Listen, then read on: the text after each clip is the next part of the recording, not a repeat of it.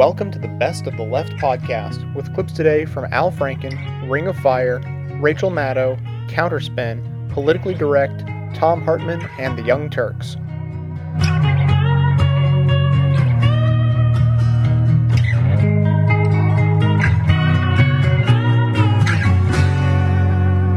Many of you might know this, but I'm a, I'm a Democrat, and as a result, I respect uh, the outcome of Democratic primaries. So, though uh, I've been a long, long, long time supporter of Joe Lieberman, uh, I'm supporting Ned Lamont. There, I've said it. uh, you know, there, there's so much to be said here, and we'll be talking a lot about it.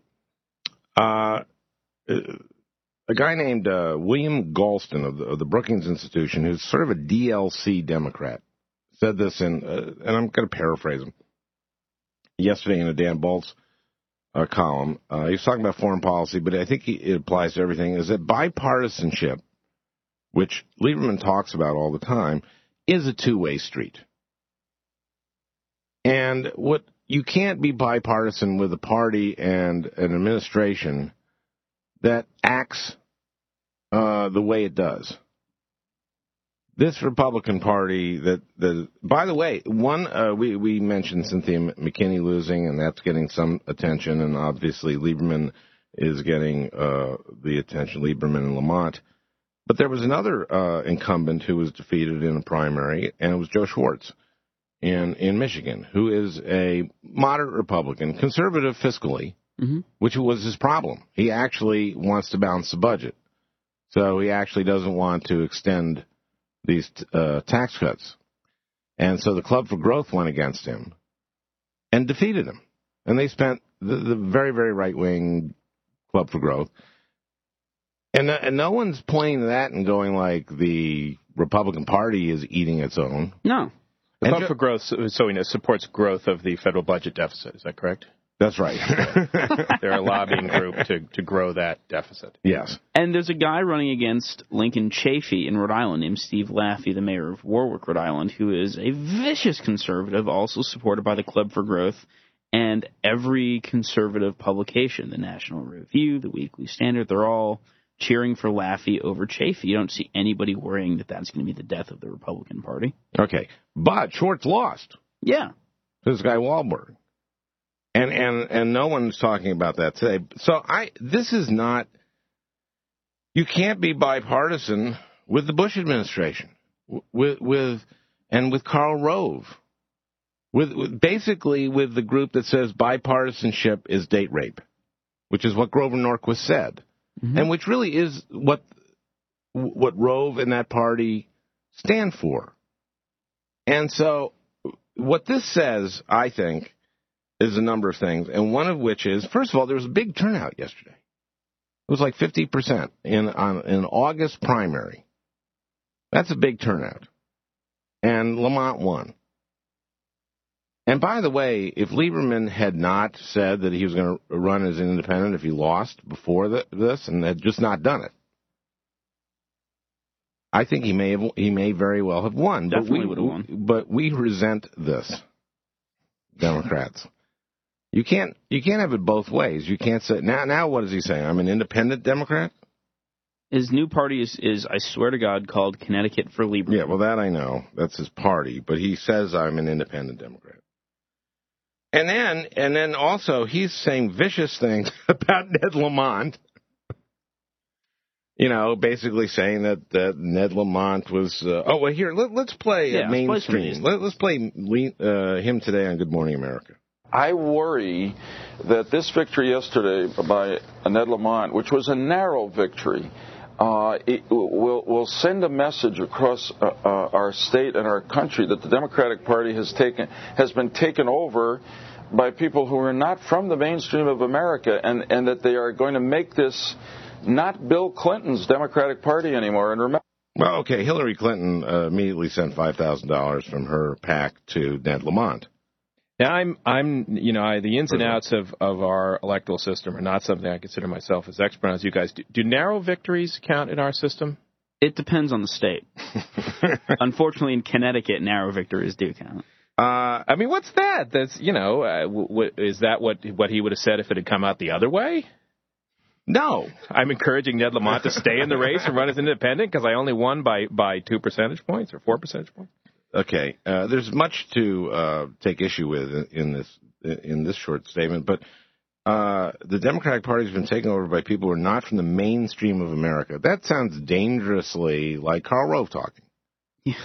Basically, th- this is people. The mainstream of America, by the way, um, is reacting to the Bush administration, and you, Joe Lieberman, have given cover to the Bush administration and their methods by saying that any Democrat who attacks the commander in chief uh, for his or criticizes him is giving uh, is is is undermining his credibility at our risk.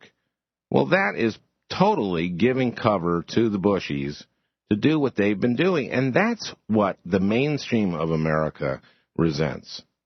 And isn't Lieberman undermining the credibility of his of Lamont at his party's risk? Exactly. Isn't this the he should be exact same thing? graciously be going like he should be uh you know he should be on stage today with Lamont congratulating him. Mhm. That's the way it works. Can I play another one of these clips? Sure, go ahead. All right, I'm going to play Direction. It's the fifth one. Okay.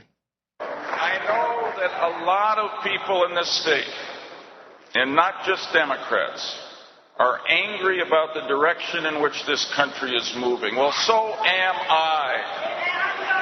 People are fed up with the petty partisanship and angry bickering in Washington. It is continually blocking progress on major problems and wasting America's greatness. Let me tell you, I've been there and I am fed up too.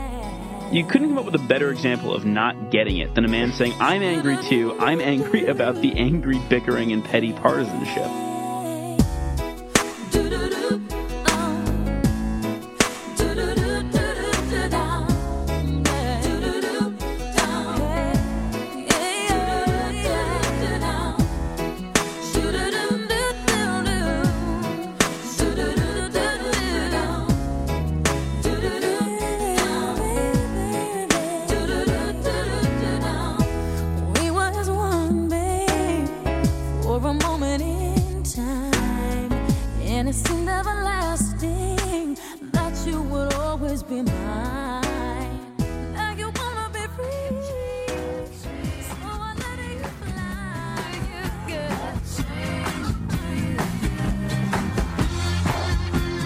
Lieberman, our new Zell Miller. Well, he lost the battle, but he claims he's still in the war, planning to run for his Senate seat as a so called independent. Joining us now is David Bender. He's a veteran Democratic insider and host of Politically Direct here on Air America. So, David, now the true Joe Lieberman is really showing, isn't it? Well, you know, he hasn't kept it under wraps terribly well, and, and I, I think my one of the really interesting things is one of the first phone calls Lieberman got this past week was from Karl Rove, Right. And you know he said that it was just a courtesy call and so forth, and you know I haven't noticed Karl Rove making too many courtesy calls to to Democrats in recent years. Yeah. It's uh, quite a courtesy, and then you had the spectacle of Dick Cheney. uh, saying that you know Joe Lieberman's loss was going to be good for Al Qaeda. Yeah, yeah. You got to love that. You know, Al Qaeda's sitting over there going, "Gee, I'm worried about Joe Lieberman." Don't don't you Uh, think this is a bad call? I mean, by people that are planning the November elections, I don't think I'd be making these moves. I mean, look, you've got a Republican opposition over there. Uh, he's an unknown lawyer by the name of, I think, Alan Schlesinger. That's right. So you've got a popular Republican governor, Jodi Rell, right? Jodi Rell, right. So how does that mixture add up for November? And how is it bad politics, you think, to be jumping in this early, making commitments like that? I mean, committing the party to support this new Zell Miller by the way of Joe Lieberman. Well, you know, here's what I think in terms of the politics of this. This is all about, you know, Lieberman had to form his own party, as you know, in order to be able to run as an independent, and it is the Lieberman for Connecticut party.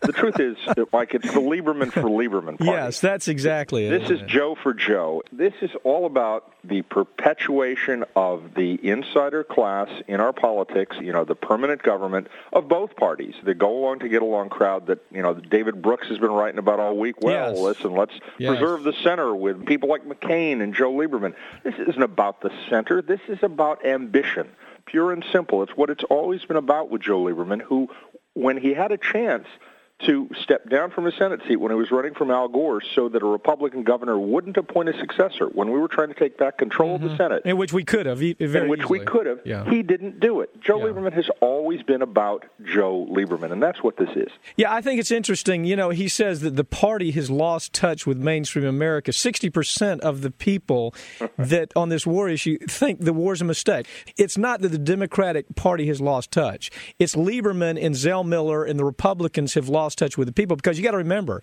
it's the people who voted against Joe Lieberman. It wasn't the party. These were people that showed up at the polls and expressed their disdain for this thug Republican administration and this you, war. You know, Mike, when you're going back and you look at some of the things that were said and some of the things that were said by Joe Lieberman's friends in the DLC, you know, the centrist groups, all attacking Howard Dean back in the day when the first sort of people-powered internet movement in our party got started. And one of the things that they beat up Howard Dean about was not recognizing the results of an election. Howard Dean lost in Iowa, lost in New Hampshire, kept running, and they said, you know, you got to you got to deal with reality. You got to deal with the results. And these same allies, the same Al Froms and the people who are supporting Joe mm-hmm. Lieberman now, yeah. were all over Howard Dean for not being willing to acknowledge the results of an election. Well, Howard Dean this week just sort of spun that back at him and said, you know, the people have spoken, Senator well, Lieberman. I, I got to tell you something though. I'm already seeing, you know, it's it's easy the day after to have all these people that have worked so hard and you know they've put everything into Joe Lieberman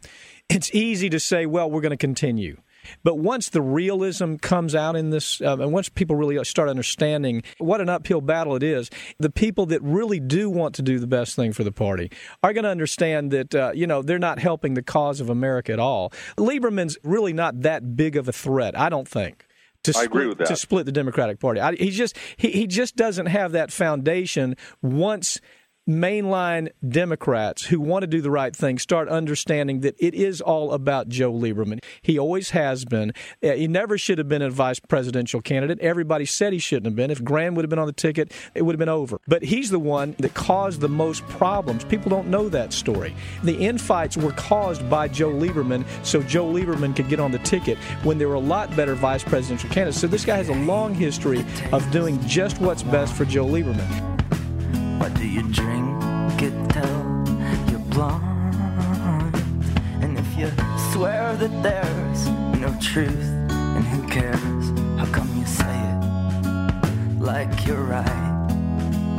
Why are you scared to dream of God when it's salvation that you want? You see stars that clear have been dead for years but the idea just lives on in our wheels that roll around as we move over the ground. And all day it seems we've been in between a past and future town. Now it's time to wade into the old mainstream to see what gold is worth panning for among today's top stories. Eureka! The first story on today's Rachel Maddow show front page is about a little political problem emerging in Connecticut. Uh, you will recall that the head of the Republican Party, Ken Mehlman, uh, refused last week to endorse the guy in his own party, the guy in the party of which he is the head. He refused to endorse the Republican who is running against Joe Lieberman for Senate in Connecticut. You got an opportunity now to endorse. To... Who are you endorsing? I endorse Chris Matthews. I, I, think it's up. I think it's up to the Republicans. You're not going to endorse. You're not going to ask the people. Why, we got a bunch of Republicans in Connecticut watching the show right now. Do you want them to vote for Joe or for I, I Alan? think. I, I think they're going to look. I think they're going to make their decisions. I think they're going to make their decisions. This is very awkward, right? The head of the Republican Party, Joe Lieberman, jumping up and down and saying, I'm an independent Democrat running for election against the Democrat who my state's Democratic voters chose in their Democratic primary. And then to have only the support of the Republican Party, it's very awkward for Joe. Uh, but not nearly as awkward as this exchange yesterday at the White House press briefing. Uh, this is Tony Snow, the president's spokesman and flautist, uh, being asked what you might think is a relatively straightforward question about that Connecticut race. Does the uh, president support the Republican candidate for Senate in Connecticut? Um, um, the president supports the, the democratic process in the state of Connecticut and wishes them a successful election in November. Wait, wait, I realize he supports democracy, but I'm wondering, does he actually support his own party's candidate? I, I know that's not why, news. Why, why aren't you committing your? Why wouldn't the president commit to support the Republican candidate in that? I don't know. Why do you ask? Is there something about the candidate that I should know about that that would lead to judgments? I'm just I'm just asking you. No, I mean, it seems like a just, very natural thing that why wouldn't he support a member of his own party is because he's well behind in the polls? because the president likes Joe Lieberman? Uh, what's there, there may be there are a whole host of reasons the president I'm just uh, not going to play. I, it's not really a game. I mean, it's, it's not a game. It's not a game, and I'll, but I'll okay. I'll tell you what. I'll, I'll refer you to. Uh, the, political office to give you the full judgments on that. I think you know the situation in Connecticut.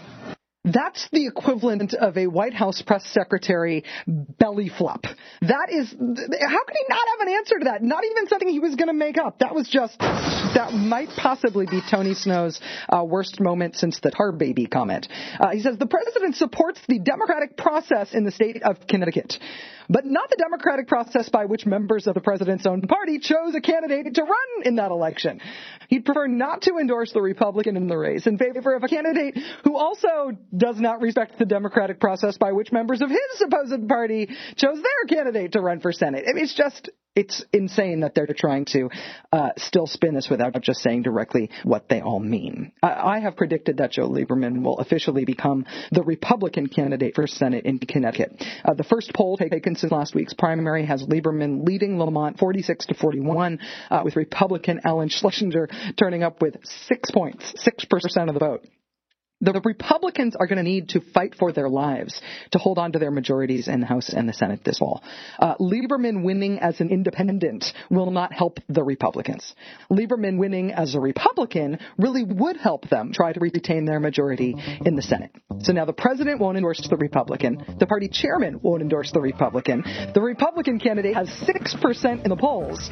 What do you think they're going to offer Lieberman to make him switch from independent to Republican here? How does a McCain Lieberman 08 ticket sound to you, or Rice and Lieberman, maybe Jeb and Joe 2008. What do you think they can offer him as a sweetener to make him switch? No, it's not much, but it's the best I can do. My gift is my song, and this one's for you. And you can tell everybody this is your song. It may be quite simple, but now that it's done, I hope you don't mind. I hope you don't mind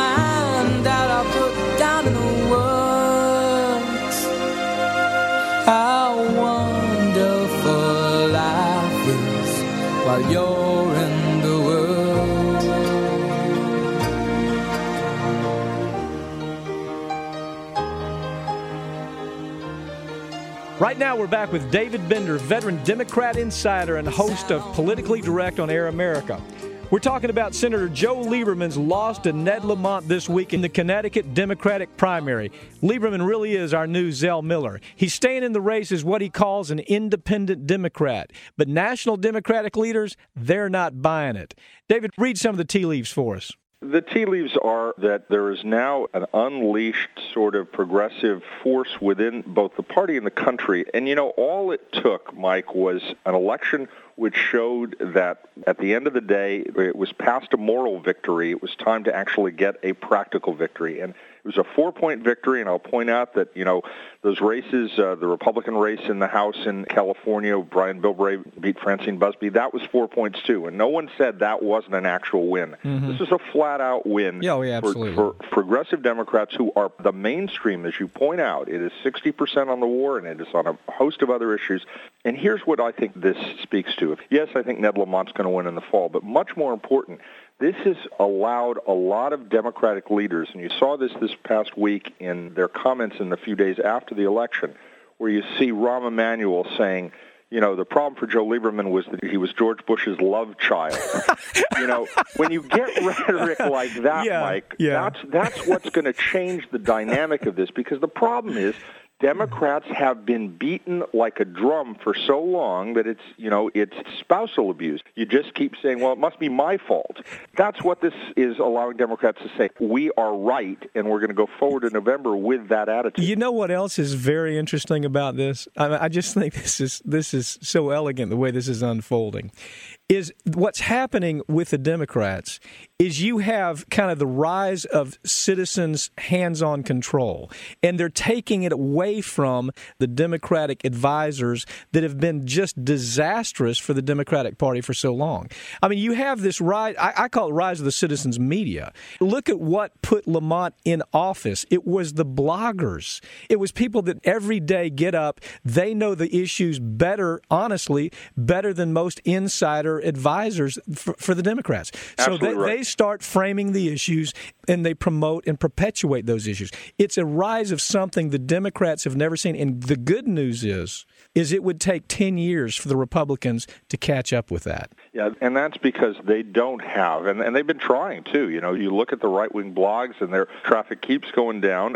They don't understand, and frankly can't philosophically, the fundamental principle of why the blogosphere works on the progressive side. It's because it is from the bottom up. It is not top down. It is from the grassroots. It is people powered politics. And in order for it to work, you can't simply put up a blog and say, here are our talking points, which is the way from Karl Rove, you know, Mhm. on down in this administration, the Republican message has worked for Well, six well, years. especially when the bloggers, David, are talking about what 60% to 70% of the American public believes. First of all, 60% feel like the war is a disaster. 70 plus percent think that this administration is a complete failure and has taken this country in the wrong way. So, what does that say? That says that the people that are blogging those issues are getting the traffic, and the people, the people that are blogging the Karl Rove talking points are disappearing. Just look what's happening to television right now. They're scrambling around on television trying to figure out what in the hell, where do we find our center? And, this, and, and so this rise of citizens media actually put Lamont in office. Is there any question in your mind about that? No, not at all. As you say, it's the citizens' media. It is the citizen and what they call people-powered activism, which you'll find, you know, a phrase that resonates on the blogs.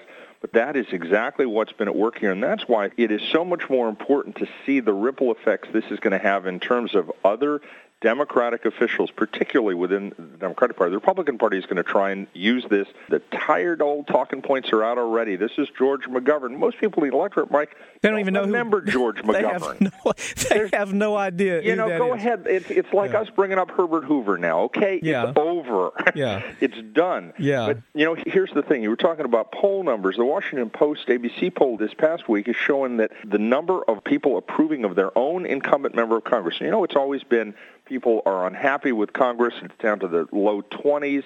But they always like their own member. You know, they always say, "Well, my guy's doing okay." Yeah, yeah. Down to 55 percent. Yeah, I that is saw the lowest number I since saw '94. That. I saw that. It's a startling number, and the Republicans understand that. Again, I can't overemphasize the importance of something like Daily Kos in some of these bloggers. Absolutely, that my DD and others. I- Exactly. They understand the pulse of America better than the Madison Avenue spinmeisters. Talk about some of the folks that had the impact. Well, they, certainly Kos and, and Chris Bowers and others at MyDD, MyDirectDemocracy.com. But, you know, there were local Connecticut bloggers, a lot of them, Mike. And, you know, sure, there was a national focus and a lot of national encouragement, but locally, you found in every corner of Connecticut people blogging in real time. And one of the things that I thought was fascinating was they also were doing video blogging.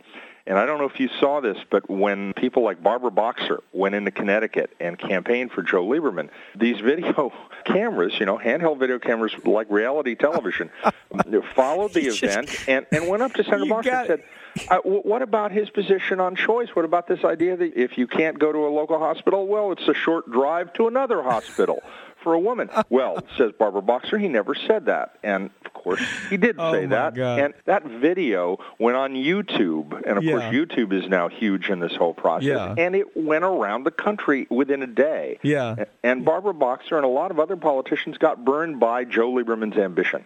Yeah, I, I want you to remember something. I remember being in the hallway there at Air America the night of the 2004 election, and you were Oh, trying to figure out the numbers.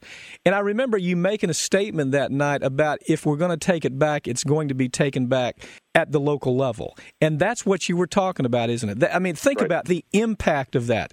You're talking about kids. I mean, some of these kids are 17, 18 years old, going out there with their camera, hooked up with their computer, delivering better news than people can get on damn television. That's absolutely right, Mike. And you know what? George Bush's approval rating among people in their 20s is at 20%. percent Mhm. And so the bloom is so far off the Texas rose now at this point. People, particularly young people, and they were very involved in this Lamont campaign, get that this has got to change. They did not grow up with the old paradigms that we grew up with, and they know that they've got to do it themselves because corporate media is not going to do it. You know what's interesting, David, is there a staggering 40% of Americans have abandoned the source of information that they typically have used in the last year uh, because they don't believe that they can get the information from that source. 60% of the American public honestly believe when they were polled, they said that the mainstream media did not have the ability,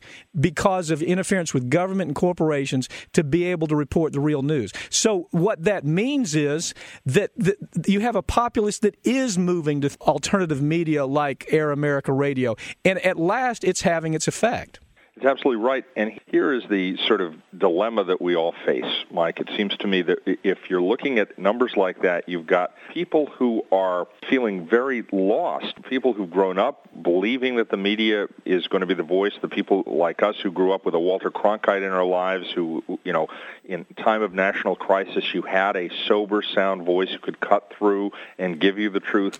The absence of that causes a lot of people to really become fearful and look for some solid direction. And, and you know, I'm sure you've seen John Dean's thesis about, you know, authoritarians. That's how you get a lot of people Yes.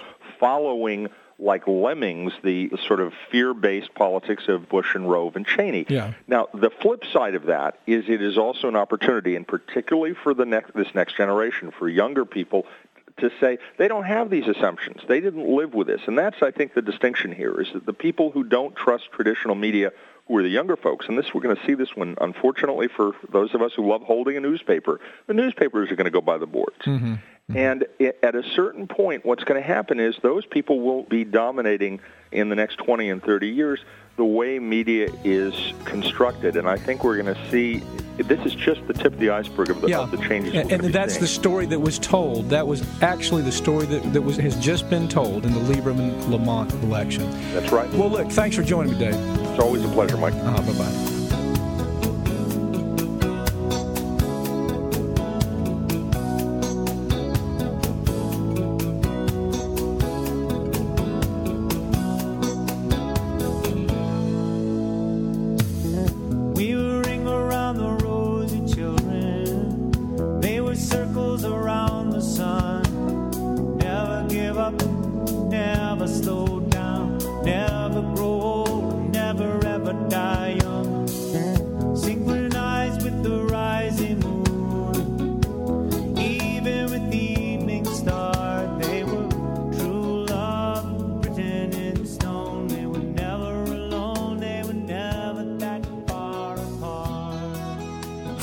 After anti war candidate Ned Lamont defeated Senator Joe Lieberman in Connecticut's Democratic primary, the right wing punditocracy cranked up the hysteria to new levels.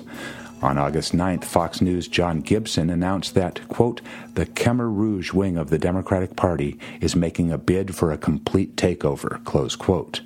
He named one of the right's favorite boogeymen, Michael Moore, as a Pol Pot for his proclamation that the left would work to defeat all pro war Democrats. Gibson concluded by saying, quote, Remember the mountain of skulls in Cambodia? It's the Democrats' new reality now that the anti war rabble has tasted blood by taking Lieberman down. Close quote. That's right. Fox's John Gibson compared Lieberman's defeat in a Democratic election to a horrific genocide that tortured and killed hundreds of thousands of people in Cambodia. Gibson wasn't alone in such comparisons. Conservative columnist Cal Thomas wrote on August 10th that Lieberman's defeat proved that the left wing of the Democratic Party had, quote, morphed into Taliban Democrats because they are willing to kill one of their own if he does not conform to the narrow and rigid agenda of the party's kook fringe, close quote. He pursued the theme further, writing of a Democratic fatwa and jihad, and mused that, quote, perhaps the few remaining rational Democrats should put on their burqas now and submit to the will of the party mullahs. Close quote. Such thinking even seeped into so called straight journalism when on CNN headline news on August 11th, anchor Chuck Roberts asked a guest how the British bomb plot might affect the Lieberman Lamont contest. Quote, Might some argue, as some have, that Lamont is the Al Qaeda candidate? Close quote. After much pressure on August 15th, Roberts invited Lamont on headline news and apologized, noting that no one, in fact, had said that Lamont was the Al Qaeda candidate. Roberts then gave Lamont the opportunity to address other attacks on him by politicians and the media. Gibson and Thomas, on the other hand, apparently stand by their words. There's something happening here. But what it is ain't exactly clear. There's a man with a gun over there telling me I got to beware. I think it's time we stop, children. What's that sound? Everybody, look what's going down.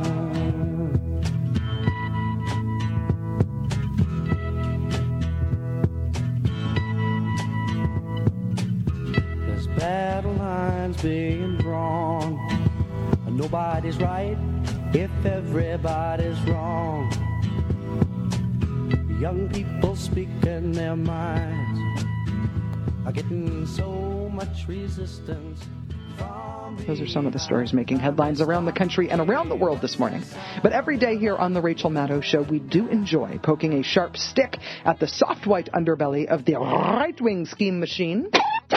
Giving you a little peek at their political playbook. Uh, today's underbelly political tactic is damning with faint praise. Uh, it's a follow up on the weirder and weirder and curiouser and curiouser struggle that the Republican Party and the White House in particular, the struggle that they are having explaining um, why they're basically endorsing Joe Lieberman in the Connecticut Senate race, even though there is a Republican running in that race as well, a man named Alan Schlesinger. Um, you know, Republicans in Connecticut went to the polls in their primary and they picked Alan. They didn't pick Joe, but now the National Republican Party is kind of spitting in their face about it. On Tuesday, you might recall, reporters asked the White House press spokesman, Tony Snow, uh, if the president would be endorsing the Republican candidate in Connecticut's race. No, I, it mean, seems like a very natural thing that why wouldn't he support a member of his own party? Is it because he's well behind in the polls? Is it because the president likes Joe Lieberman? Uh, what's there, there may be there are a whole host of reasons. The president, I'm just uh, not going to play. I'm just not going to play. This is big news. The Republican Party nationally, headed by Ken Mehlman, they are not endorsing the Republican candidate. The president not endorsing the Republican candidate. This is a U.S. Senate race. Uh, a sitting president not endorsing the candidate of his party in a U.S. Senate race. Uh, Tony Snow, on that same day, uh, tried to make it seem like actually you guys shouldn't be so weirded out by this. This isn't this is, this kind of thing happens all the time. There have been races in the past where, where candidates uh, didn't meet the expectations of the local parties, and, and, presidents have stayed out, Democrats and Republicans in the past too. Uh, we'll, we'll, you know what? Perfect. We'll, we'll put together. We'll do the asterisk for you. Perfect. Uh, so the reporter there, we, the reporter there says, I, would like to see a list. Snow says, perfect. We'll do the asterisk for you. What he means by that is in the transcript, when they post the transcript of that briefing, after that question, there will be a little asterisk, and then at the bottom of the transcript, there will be Tony Snow's written answer to that question. Uh, so the, the next briefing was yesterday, and then there, there was a follow up about it. Tony, I wonder if you've found any examples of other Republican presidents not endorsing Republican You know what? candidates. We've, we've got to we've got to pull that out. We we pulled it yesterday. I'll get it for you. I'll get it for you. They did it. They came up with a list of pre- uh, of precedent, right? What all the other examples of other presidents refusing to endorse major candidates from their party. I'm I bet they're glad this thing is only an asterisk at the bottom of a transcript because since 1980 there has been one case, one case in the past 26 years of a president refusing to endorse a major candidate from his own party. And that would be the case from 1991 with Bush's dad. It would be the case of David Duke, the Klansman, who was the Republican candidate for Louisiana governor in 1991. This list that they put out, there were other examples of other people not endorsing candidates, like campaign committees or uh, groups of officials, or generally there was one case with Reagan agreeing to not campaign against some Republicans' opponents, but that wasn't the question. The question was, when did a president not endorse a major Republican candidate for office from his own party, right? The only precedent, the only example from history was a Klansman. There have been races in the past where, where candidates uh, didn't meet the expectations of the local parties, and, and presidents have stayed out. No, actually, there's just been one. At least there's just been one since 1980, and that that was a Klansman. And so the question is kind of there, lying in the middle of the room. Are you saying that Alan Schlesinger in Connecticut, the Republican Party, endorsed the Repu- the guy who was picked in the Republican primary there? Are you saying that he's as bad as a Klansman? Really? Damning with faint praise. The White House bending over backwards to try to say that the decision not to endorse that Republican has anything to do with that poor little guy himself. It has nothing to do with Joe Lieberman. It's all about Alan Schlesinger, who is apparently as bad as a Klansman. Your hand on his arm, haystack charm around your neck, strung out and thin, calling some friend, trying to cash some check. He's acting dumb, that's what you've come to expect.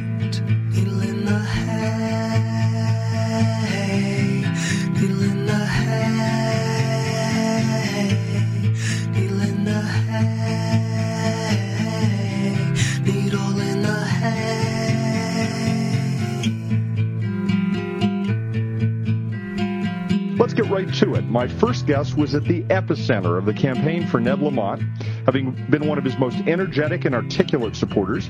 She's the congresswoman from California's 35th congressional district and one of America's truly great progressive leaders. Maxine Waters, welcome to Politically Direct. Thank you. So good to talk with you. Thank you for being right on the issues. Well, left on the issues, actually. You're left but on that, the that issues. Would, uh, That's th- right. That's a distinction with a difference, as as we say. Uh. Max, Maxine, I, I, you know, I know this election was about Connecticut and Yes. about Ned Lamont and his Yes. vision for Connecticut, and it's a great one. We've had him on this program. He's a terrific candidate. He's going to be a terrific senator. Yes. But I've got to give you some kudos. I've known you a long time. Uh, we worked together on a lot of Yes. political campaigns. Let me read something that was um, Markos Moulitsas Zuniga of the Daily Kos, who blogged about this race from early on, almost before anyone else was focusing on it. Put a list together, and I, I don't know if you saw it, but it's a list of winners and losers.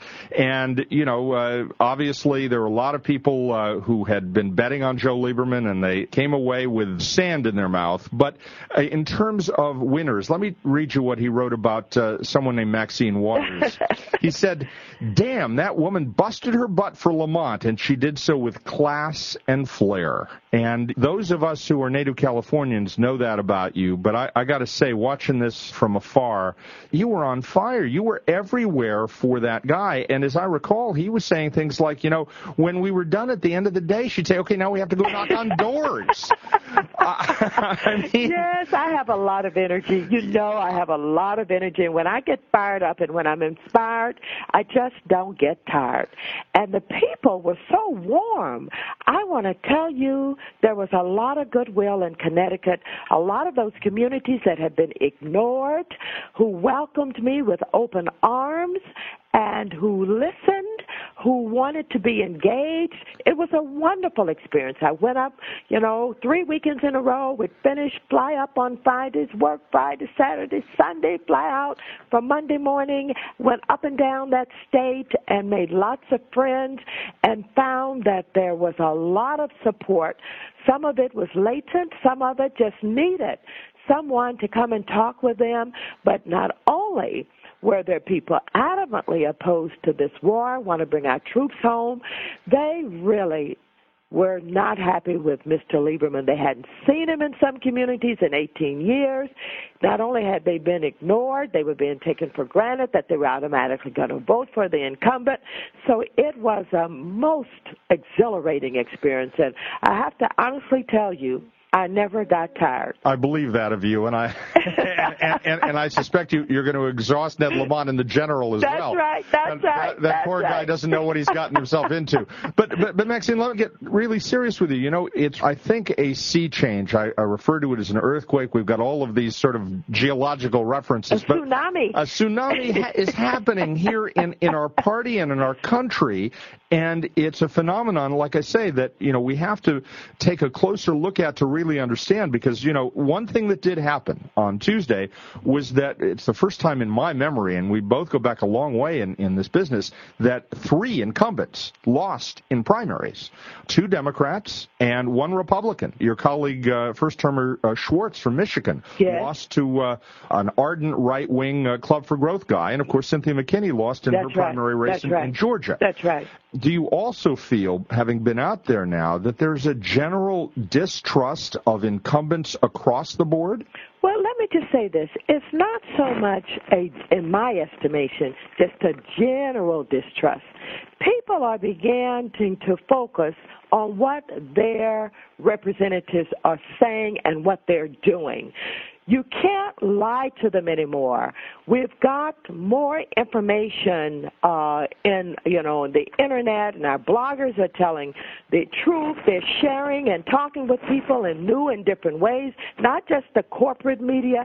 And so they're beginning to evaluate their representative. Where have you been? What are you saying? Where do you stand on this war? Uh, where do you stand on health care? What are you saying about Bush? Are you standing up against his policies? These are the questions that they're asking. And increasingly, uh, representatives are going to be evaluated, and you can't just run out to the communities and give out resolutions anymore and kiss babies. It's deeper than that. And the voters are getting smarter and smarter with more and more information. And yes, they're going to get rid of people who think they are putting one over on them. They're not going to stand for it anymore. Maxine, funny you should mention a kiss because, because kissing babies and kissing George Bush seem to uh, there's no longer the ability to be perceived as close to George Bush as Joe Lieberman was, and, and you saw Rahm Emanuel, the chairman of the DCCC's comment the day after. He I said, sure did. and you know, it's about time we got that kind of rhetoric out of Rahm Emanuel. I have to say, it, He's smart. He sees the writing on the wall. He's very smart. smart. guy, but what Rahm Emanuel said was uh, something to the effect of, you know, this is what happens when you're George Bush's love child. Yeah. and you know what? It, it's it doesn't work, and it's interesting. I don't know if you saw this, but Schwarz, who was something of a, of, you know, and if it's possible to use these terms together anymore, a moderate Republican. He wasn't as rabid a right winger in Michigan as the guy who just beat him in the in the primary. Schwarz was attacked for being too close to some of George Bush's politics. So he was attacked from the right. Joe Lieberman was attacked from the progressive side. Nobody, right, left, center, is happy with George Bush, and I think that's going to be the measuring stick for this election. I think so. Not only are people not happy with George W. Bush, after all is said and done, if you understand that, in particular, if you're a Democrat, you have, you know, run for president and you've been our vice presidential candidate, you're supposed to be a leader uh, for Democratic issues and Democratic Party values. They don't expect you to chastise the other members for criticizing the man that's causing so much harm and so much heartache in this country, and then be loved so much that they grab you and kiss you through, when they're walking through the line. Then those symbols have become very, very powerful. It really defines who you are. Well, it defines what the Democratic Party is about. And it's interesting because Joe Lieberman, in his post election comments, as I'm sure you saw, Yeah, I did. s- said, uh, you know, he wants to take his party back. And again, I find that possessive description. It's like it is his party and he has a sense of entitlement to it, despite what the voters have said. You know, uh, the Democratic voters voted me out. Well, it's my party and I'll take it where I want to go.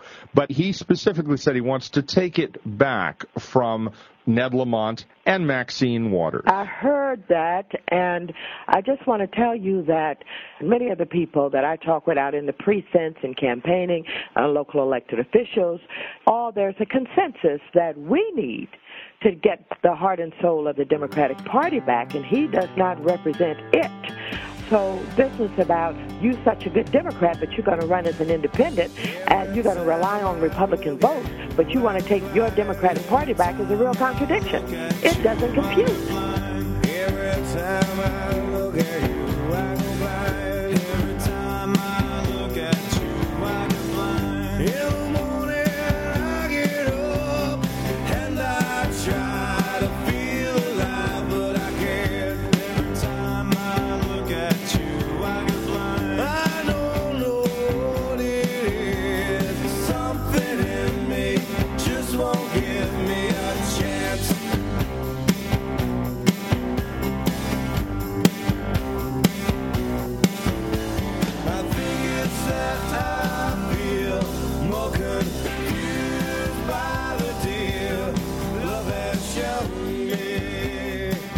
John Zogby is with us. He is an independent pollster for uh, major news organizations, NBC, Reuters, major media. Uh, I'm sure you've heard his name. President, CEO of Zogby International, the website Zogby, Z-O-G-B-Y dot com. Uh, John, welcome to the program. Hey, Thom. Good to be with you. Great to have you here. And uh, I, I'd like to just set this up, uh, John, uh, by uh, you and I have talked uh, before we went on the air, and you indicated that you'd be willing to uh, have conversations with any of our listeners who may have questions about your polls and, and things like that. So if let me just toss out our phone number here, 866-440-8466. And if you have questions for John Zogby about the polling and things like that, we'll hopefully have an opportunity to get to those as we go through uh, the next few minutes here. Hey, Um, Thom. Um, yeah. uh, I spend my entire life bothering people at home, especially the dinner hour, asking them questions. The least I could do is allow them to ask me some. That's a good one. You know, it hadn't occurred to me the irony of that.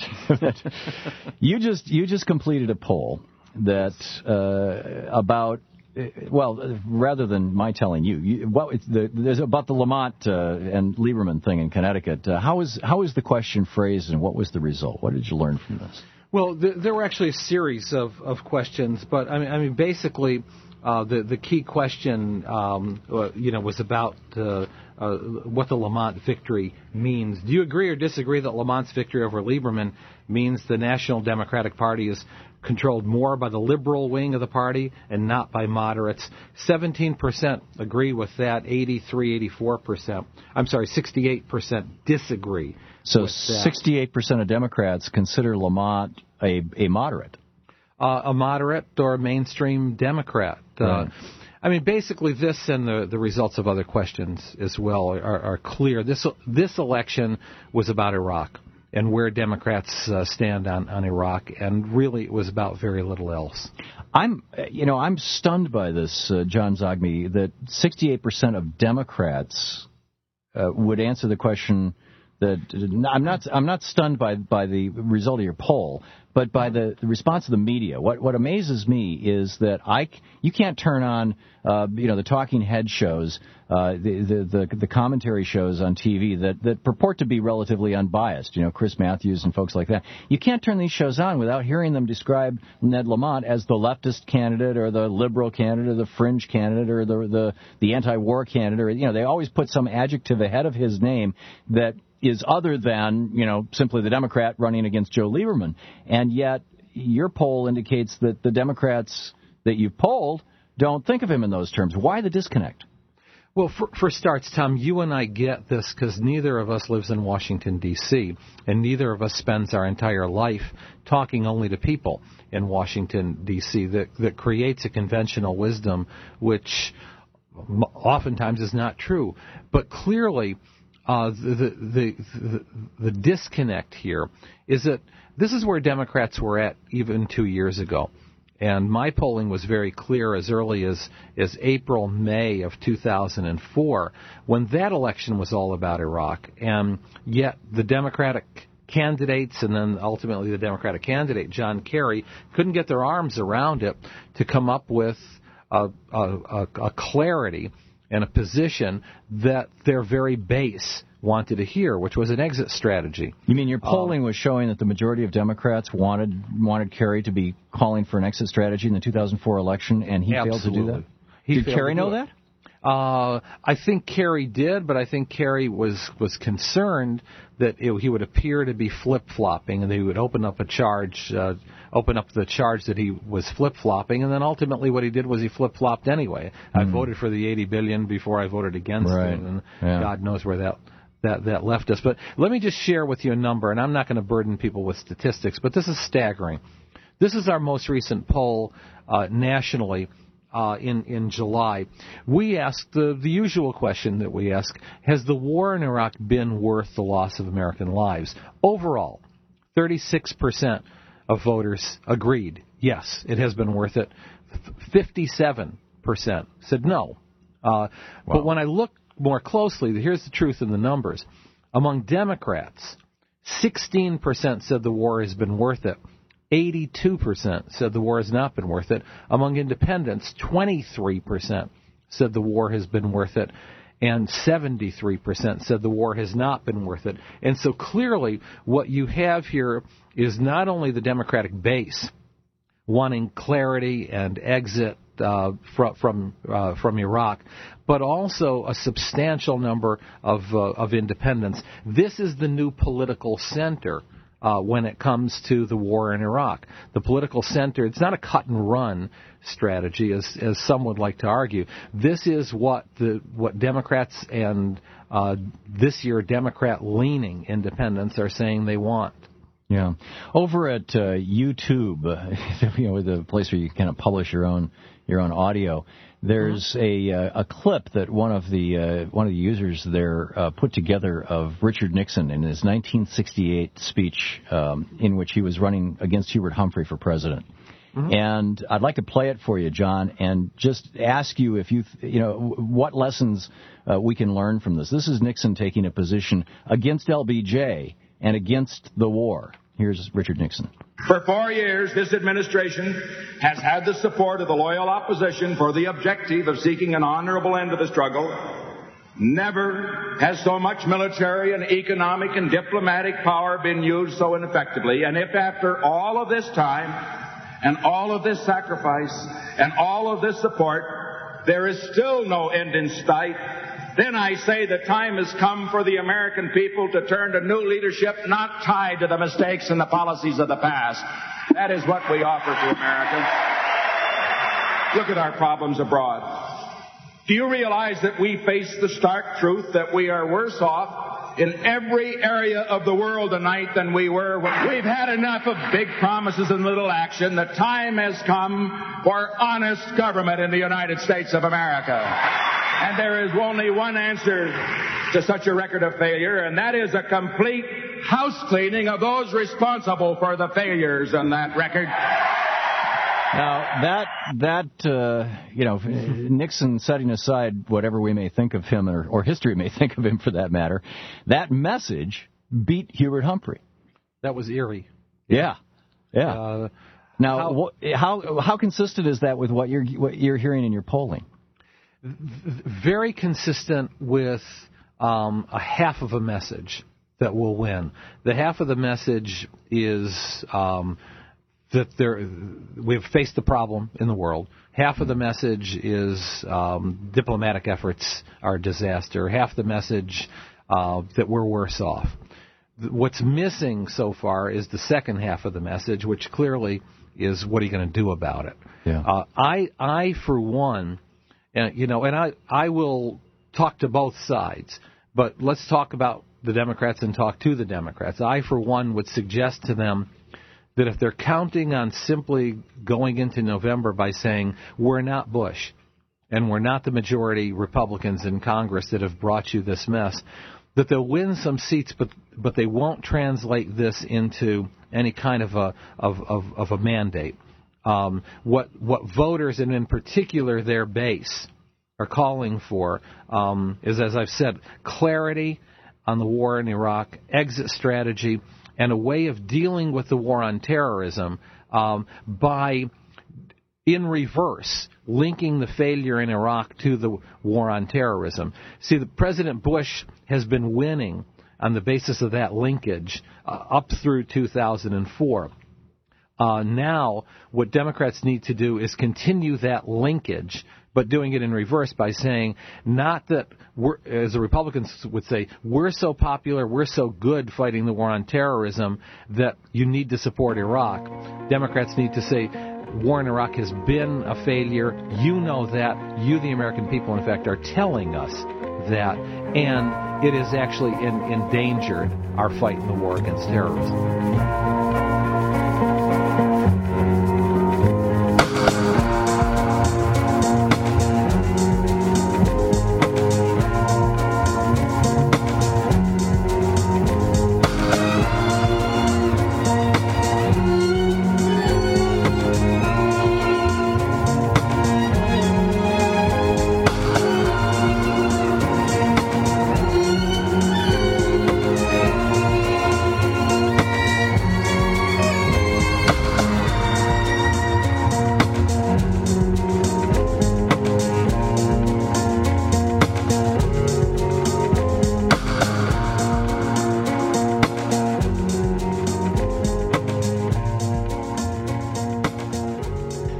Guy's not even close to a Democrat.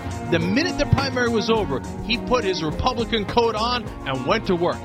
Ex- exhibit A in there. He'd already been wearing. it. Uh, he'd been wearing, but he was trying to cover it up. Right, right, No, no, no. That's not an R. That's a D. See, if I cover it like this, it's a D. So anyway, so now it's he's all the way back to the demagoguing neoconservative talking points. Now we're going to show you. Uh, what happened on this week with George Stephanopoulos here? Senator Feingold has an excellent response to what Senator Lieberman said uh, after the primary, and I want you to focus on that as well. But mainly, look at what Joe Lieberman has to say in this clip. This is a This is unbelievable. Now, for those of you on the radio, Stephanopoulos is going to set this up. You're going to hear Joe Lieberman first, and then you're going to hear uh, Senator Feingold respond to Russ. Feingold of Wisconsin. Here we go. I want to show you uh, Senator Lieberman's response, though, to the foiled London plot and get your response. Here it is. If we just pick up, as Ned Lamont wants us to do, and get out by a date certain, it will be taken as a tremendous victory by the same people who wanted to blow up these planes and this plot hatched in in uh, England, and um, it will strengthen them, and they will strike us again. Senator Lieberman thinks that your approach will strengthen the terrorists, and it's a victory for terrorists. What's your response? Well, I like Joe Lieberman, but I support Ned Lamont because Joe is showing with that regrettable statement that he doesn't get it. He doesn't get it. The fact is that we were attacked on 9 11 by Al Qaeda and its affiliates and its sympathizers, not by Saddam Hussein. And unfortunately, Senator Lieberman has supported the Bush administration's disastrous strategic approach of getting us stuck in Iraq instead of focusing on those who've attacked us. I mean, look at the places that have been attacked. India, Morocco, Turkey, Afghanistan, Indonesia, Somalia, Spain, Great Britain. What does this have to do with Iraq? And Senator Lieberman is stuck on that point. Ned Lamont and I believe that we should refocus on those who attacked us on 9 11 and not simply try to cover our tracks because this was such a, a very poor decision in terms of the overall battle against the terrorists who attacked us. Do you think Senator Lieberman should get out of the race? Well, you know, I think that's his own decision. It would be better for the Democratic Party. I think it would be better for, for the people of Connecticut. It would be better uh, for the country if he did it, not because he hasn't been a good senator, not because he isn't a good man, but this is a critical time. And we have to change course. We have to focus on those that attacked us on 9 11 and get away from this very mistaken policy in Iraq. So it would be helpful if he would do it, but obviously Joe will have to make that decision. That's what's going to drive me crazy, and that's one of the Democratic tough guys. And I, I like his response. Don't get me wrong, but should Joe Lieberman get out of the race? Yeah, he should get out of the race. He's a sore loser. This is not what principled people do. Joe Lieberman lost. He's a Democrat. He has undermined us every step of the way, and he needs to leave, and he needs to leave now before he loses whatever dignity he has left. It is not the time to say, well, it's Joe's decision. Russ, I got it. It's Joe's decision. Of course it's Joe's decision.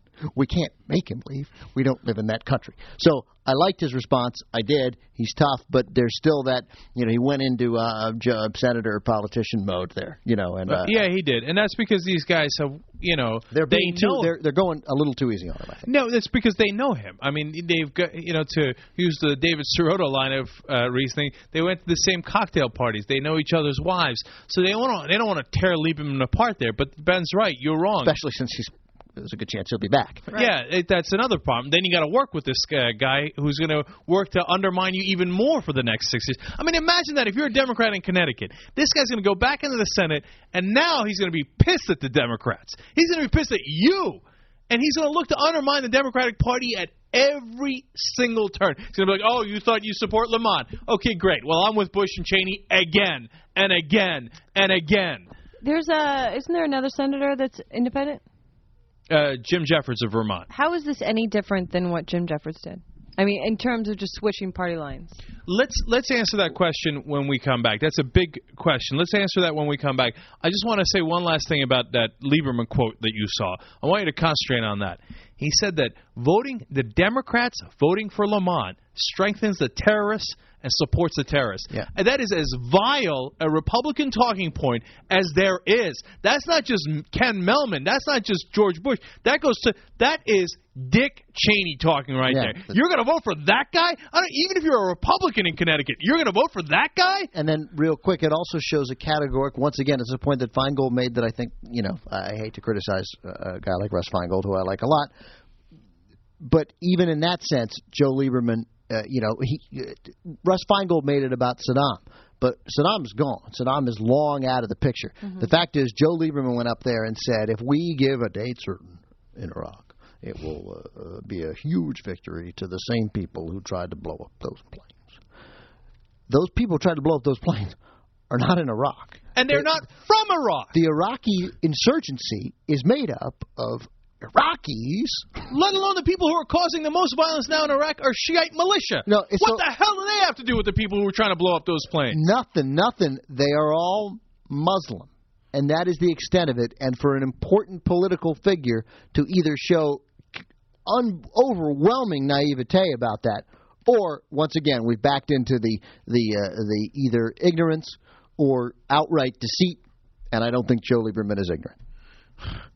How anybody in Connecticut thinks of voting for this guy, we got to mobilize, man. There's not a lot of time before November. And if this guy makes it back into the Senate, he will be as hardcore Republican as you will ever find in the Senate. He's doing exactly what everybody else does, uh, which is fear, fear, fear. Look, they're they're all the same. The Iraqis, the people trying to blow us up, they're coming after you. They're coming after your kids. If you vote for Democrats, your kids will die. He will be Dick Cheney's proxy in the Senate.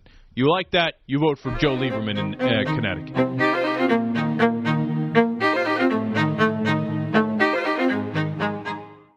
So tell me, Elaine, what do you think about Bill O'Reilly? Sean Hannity? Uh, uh, uh, Rush Limbaugh?